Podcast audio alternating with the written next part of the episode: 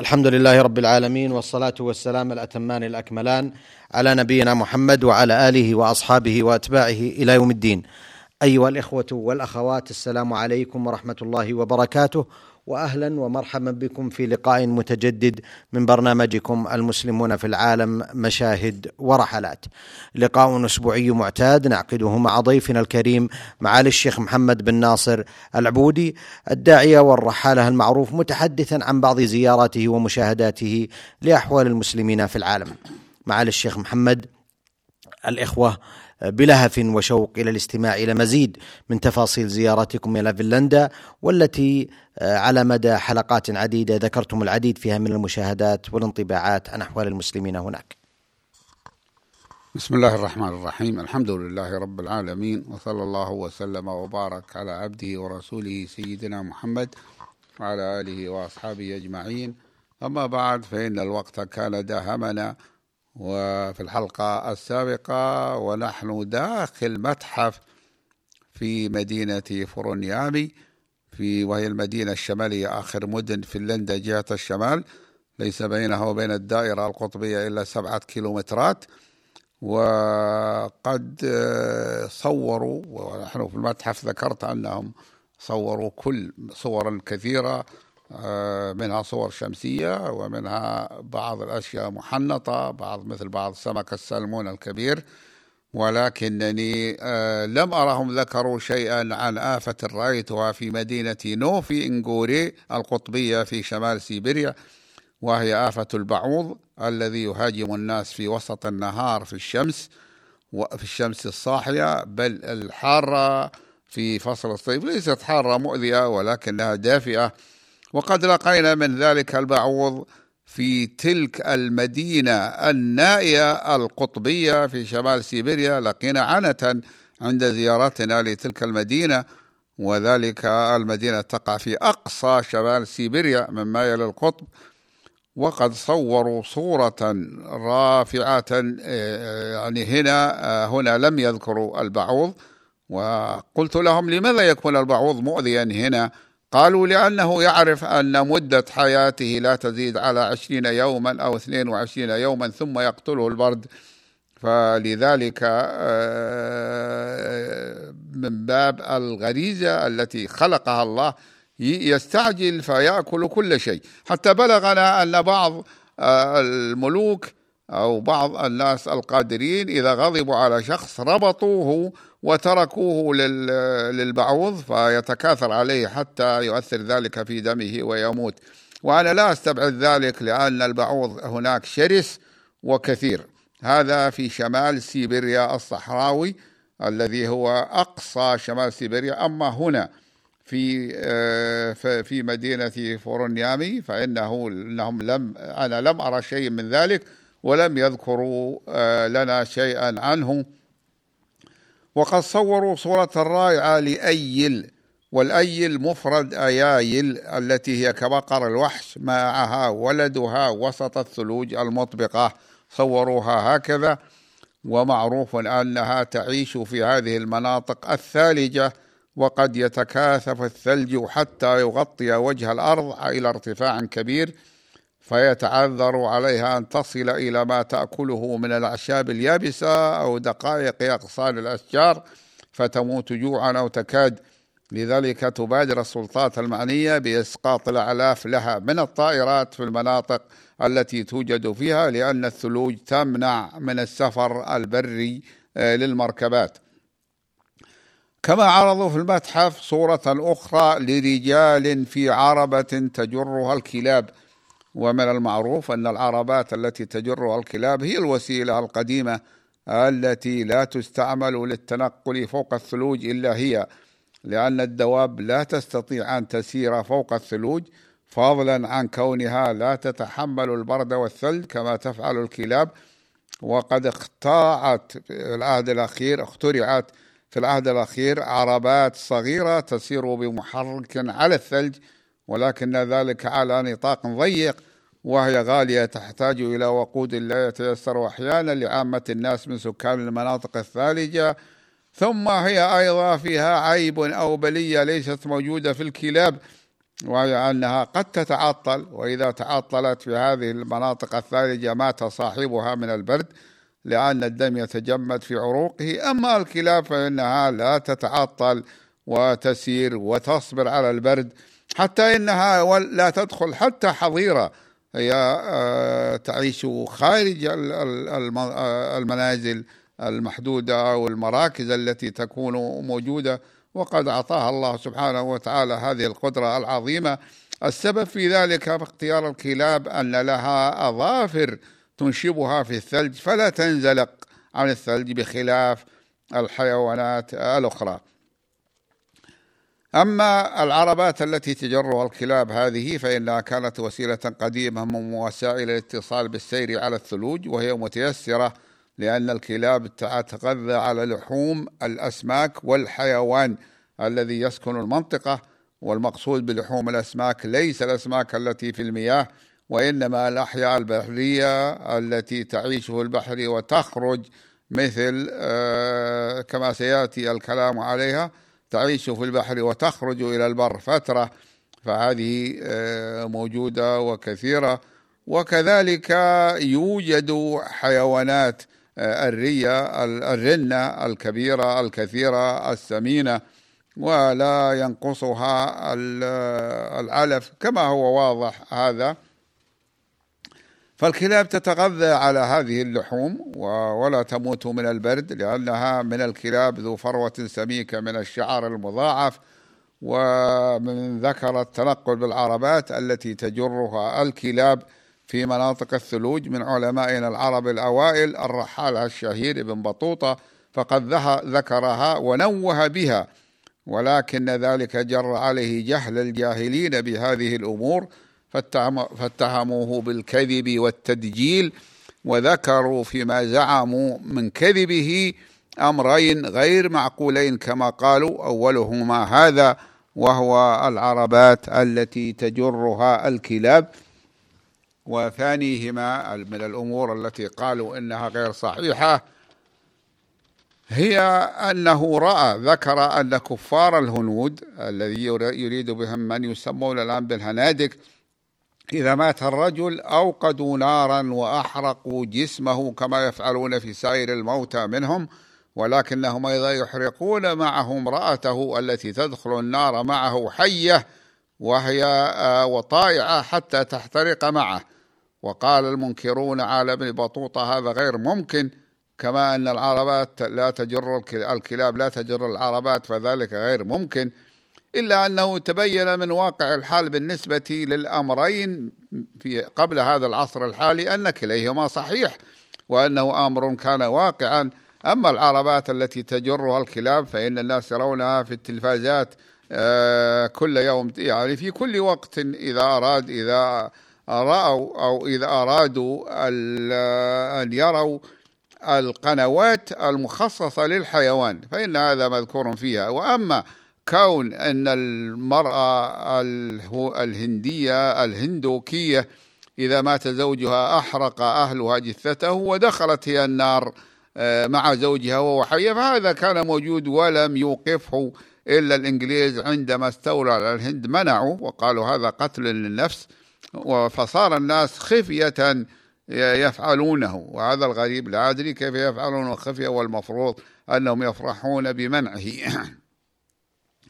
من المناظر الطريفة التي هي موجودة في هذا المتحف منظر أسرة من اللاب اللي الشعب القديم داخل المنطقة القطبية الشمالية وقد آه، صوروا بيتها الذي هو من جلد الرنة. هم في الحقيقة صوروا البيت وإلا الأشخاص موجودين. آه، آه، بيتها من الجلود من جلد الرمة والرنة وهي حيوان حيوان المناطق القريبة من المتجمدة وهي التي تتجمد في أكثر أشهر السنة وقد أوقدوا نارا داخل بيتهم وذهب الرجل ليحضر ماء مع أن الثلج هو السائد وهو ماء متجمد فأدلى دلوه في بئر قد حفره وسط الثلوج وأخرج منها الماء. وتبين من ذلك أنه وأسرته وجميع ما كان من كانوا يقيم مقيمين على سطح بحي إنهم كانوا يقيمون على سطح بحيرة متجمدة أو نهر متجمد وأنهم إذا حفروا البئر من الثلج وصلوا إلى الماء. ولك أن تعجب من بئر يحفر في ماء متجمد لكي يصل الإنسان إلى ماء سائل أو قريب من أن يكون سائلا. ويأتي السؤال هنا السؤال هنا عن كونهم لم يكتفوا بإذابة قطعة من الثلج الذي هو تحت أرجلهم دون غيرهم ويكتفوا بذلك عن الماء. وكنت سألت مثل هذا السؤال في مدينة توبولسك في شمال سيبيريا. كنت وصلت إليها في الصيف وكان الجو فيها معتادا. إلا أنهم ذكروا ومنهم الشيخ نفيع الله عاشروف رئيس الإدارة الدينية للأقسام الآسيوية من روسيا أن درجة البرودة قد في توبولسك هذه وصلت العام الماضي إلى 49 درجة تحت الصفر وهذه درجة يستعيذ بالله بالله منها أهل البلدان الباردة. ذكروا أن الثلج لا يصلح لما يصلح له الماء المعتاد الذي يؤخذ من النهر أو من البئر. لأنه خفيف الثلج ماء الثلج خال من الأملاح اللازمة للجسم وحتى طعمه فإنه رغم حلاوته غير مستساغ.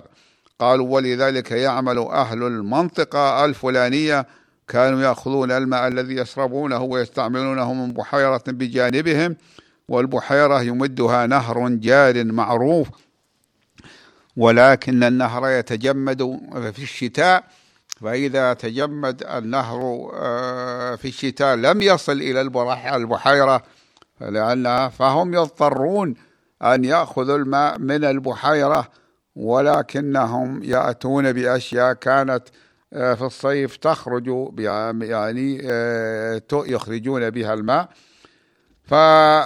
فمياهها تركض في الشتاء فيتغير على ما قالوا مع أنها ليس يتغير ولكنه يتجمد والمراد بذلك أيضا ماؤها التي تحت سطح المتجمد هذا ما يريدونه. قالوا فلا يكون بإمكانهم الحصول على الماء الجيد من النهر إلا أن يجلبوا مادة التجمد على هيئة كسر مثل كسر الأخشاب على الدواب فيلقوا بها عندهم كما تلقى الحجارة حتى إذا احتاجوا لماء للشرب وللطبخ كسروا من الماء المتجمد كسرة وأذابوها بالنار وشربوها أو استعملوها. هذا أمر لا نتصوره نحن. فكما يقول الواحد منا للحطاب خذ معك آه، الفاس واذهب احتطب. يقول له خذ معك الفاس واذهب احتطب لنا ماء أي احضر لنا ماء متجمدا. أما بيت هذا اللي وضعوه وهو من بيت اللاب الذي هو من الجلد فإنه بيت الأدم المشهور عند العرب ولكنه لا يستطيع الحصول عليه إلا زعيم كريم ذو مال وأعوان أقصد بيت الأدم لماذا؟ لأن بيت الرجل الكبير لابد من يكون واسعا فإذا كان من الجلد من الأدم وهو الجلد صار ثقيلا يصعب نص نصبه وتقويضه وحمله على الدواب. ولا أدري لما ذكرت في ذهني هنا يعني ورد إلى ذهني أول لقاء مع إمام مسجد جامع في سيبيريا اسمه عبد الخبير ذلك الإمام. عندما زرت آه، روسيا لأول مرة عام 1406 دعانا الشيخ آه، دعانا رئيس الإدارة الدينية في مدينة أوفا عاصمة جمهورية آه، بشقردستان كما تعرف في اللغة العربية والتاريخ العربي القديم. ودعانا ودعا أئمة المساجد لهذا حدث عظيم. نحن أول وفد يأتي إليهم من مكة المكرمة.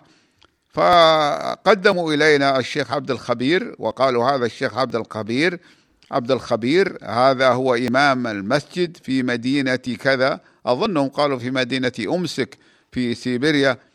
فقلت في نفسي هذه أول مرة أرى واحدا يعيش طول الوقت في سيبيريا. لم أكن زرت سيبيريا ولا تجولت فيها في ذلك الوقت.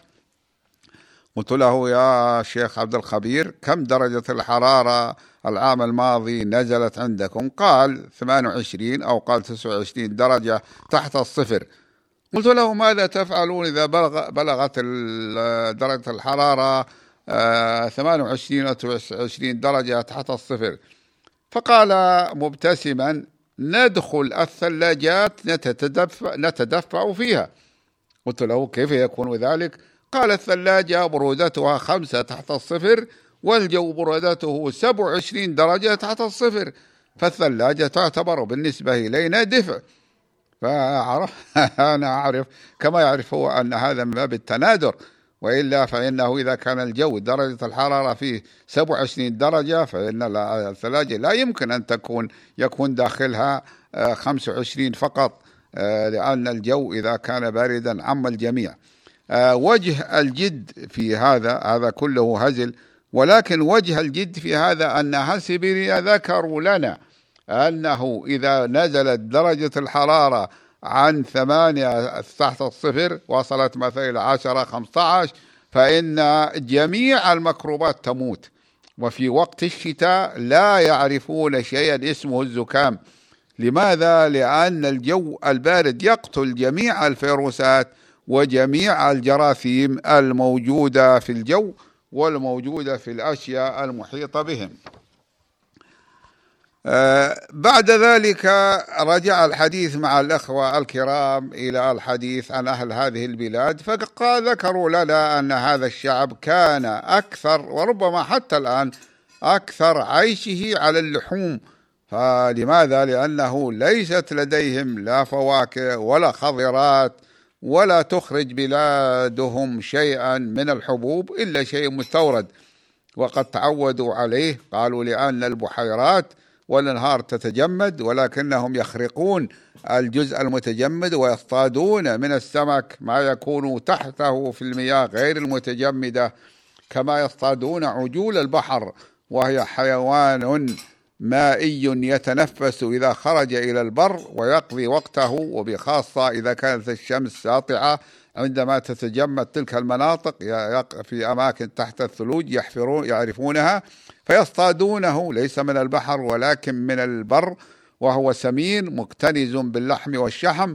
ورأيت مرة شريطا مسجلا لأهل قرية قطبية أو تقرب من القطبية وقد تجمع السكان ووجدوا مجموعة كبيرة من عجول البحر على الشاطئ فأسرعوا بالطبول يقرعونها يحولون بينها وبين الرجوع إلى الماء البحر وقد فزعت من قرع الطبول والأصوات المرتفعة فاتجهت جهة البر وهذا عكس جهة الماء وهذا هو الذي يريدونه فصاروا يضربونها على رؤوسها آه ثم صاروا يذبحونها أو يصرفون فيها ويأكلونها وهي مكتنزة. باللحم والشحم الذي يحتاجه من يعيش في بلدان باردة مثل بلادهم. وأحيانا يذبحون حيوان الرنة الذي يربونه كما نربي نحن الأنعام من الإبل والبقر والغنم وهو أكبر من الخروف ودون البقرة فيأكلون لحمه وشحمه.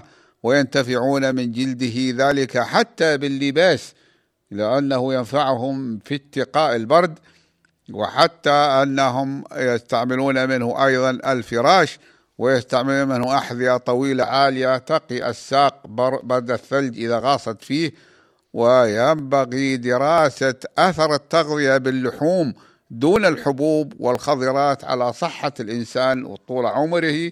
في طول عمره يعني هل تؤثر على هذا في عمره أو في شيخوخته أو لا تؤثر؟ ينبغي أن آه، تدرس هذا لأنني لم أقف على دراسة من هذا النوع. وقد رأيتم هنا في متحف القطب عرضوا رسومات تبين كيفية صيد الإسماك في شباك تقليدية قديمة كانت هي المستعملة عند أهل تلك المنطقة في القديم. وقد عرضوا رسوما لحيوان المنطقة وطيرها. واسترعى انتباهي منها رسم لصقر قوي.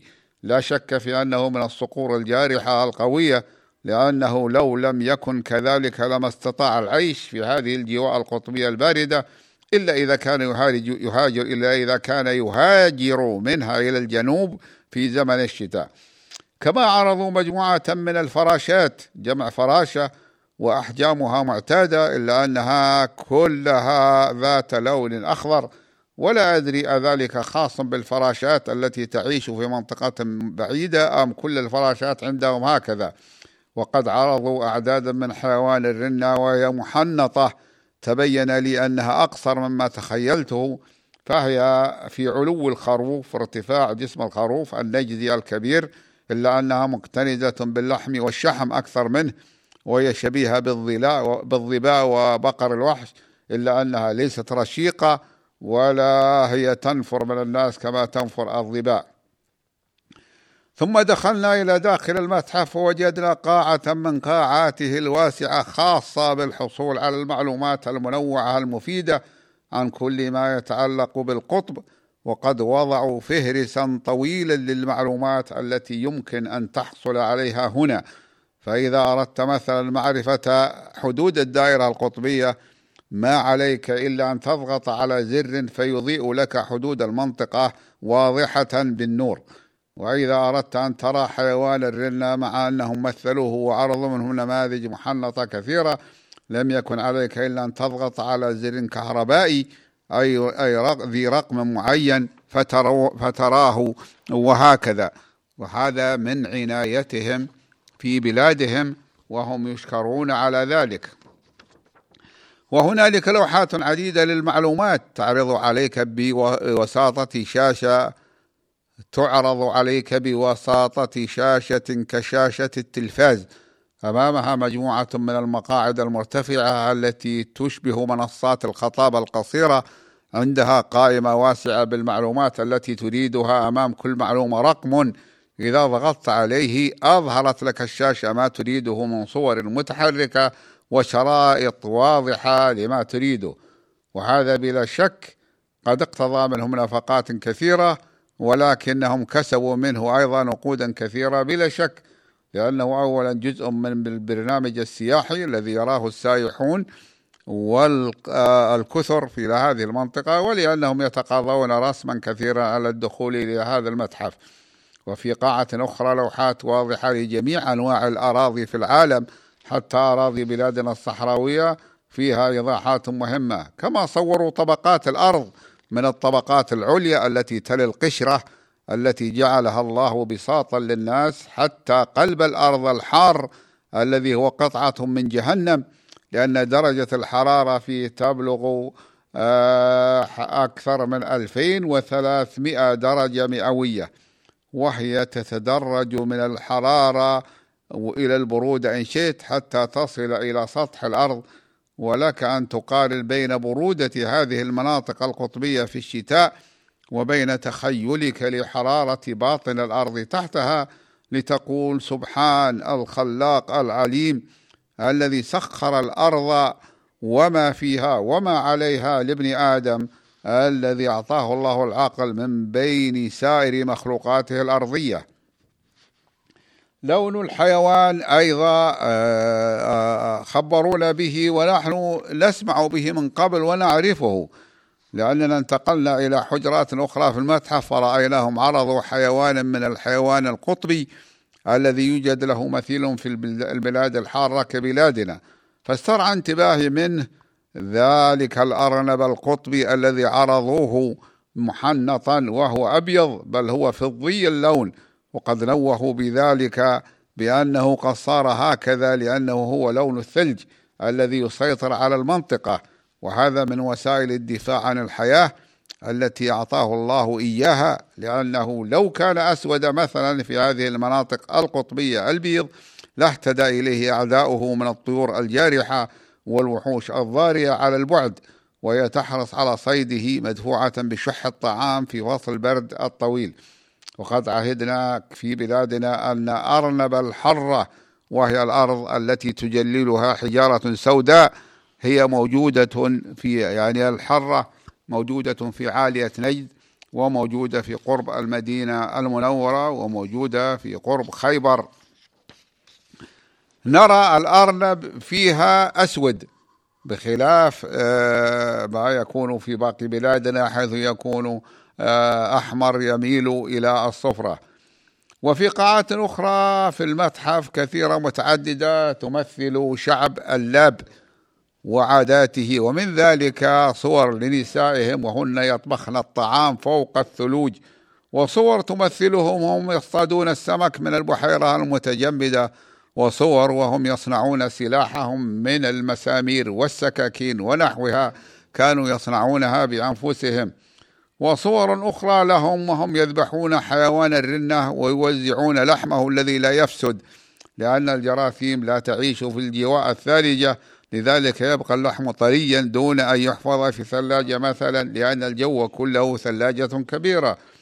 ومن ألطف المناظر بالنسبة إلينا منظر رعية أي قطيع من حيوان الرنة ترعاه راعية من شعب اللاب ذات ملابس سميكة وهي تلاحق القطيع وسط الثلوج التي تغوص فيها قدماها مثلما تغوص قوائم الرنة كما عرضوا كيفية صيدهم لعجول البحر وما يصنعونه بلحومها وكيف يقتاتون به الأيام الطوال.